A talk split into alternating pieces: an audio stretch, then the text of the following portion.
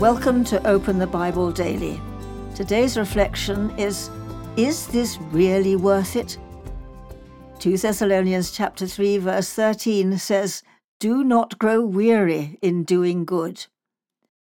One year at Wimbledon, tennis legend Jimmy Connors was playing Mikael Pernfors. Connors lost the first two sets six games to one, and he was losing in the third set four games to one.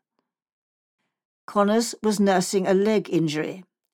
Yet incredibly, he came back to win the match. Afterwards, an interviewer said to him, You're 34 years old and you're carrying a leg injury. You are two sets down and behind four games to one, and you've already won all this stuff. Don't you ever think to yourself, Is this really worth it?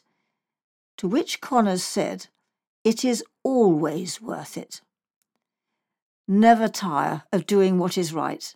It is always worth it, and supremely for this reason.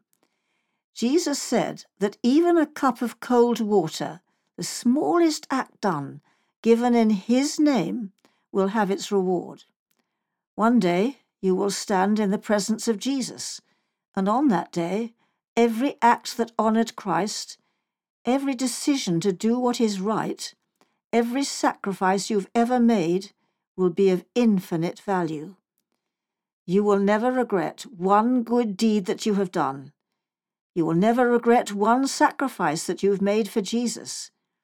You will never regret one costly decision to do what is right when you are in the presence of Jesus.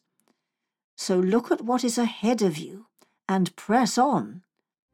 Were you beginning to wonder today, is this really worth it?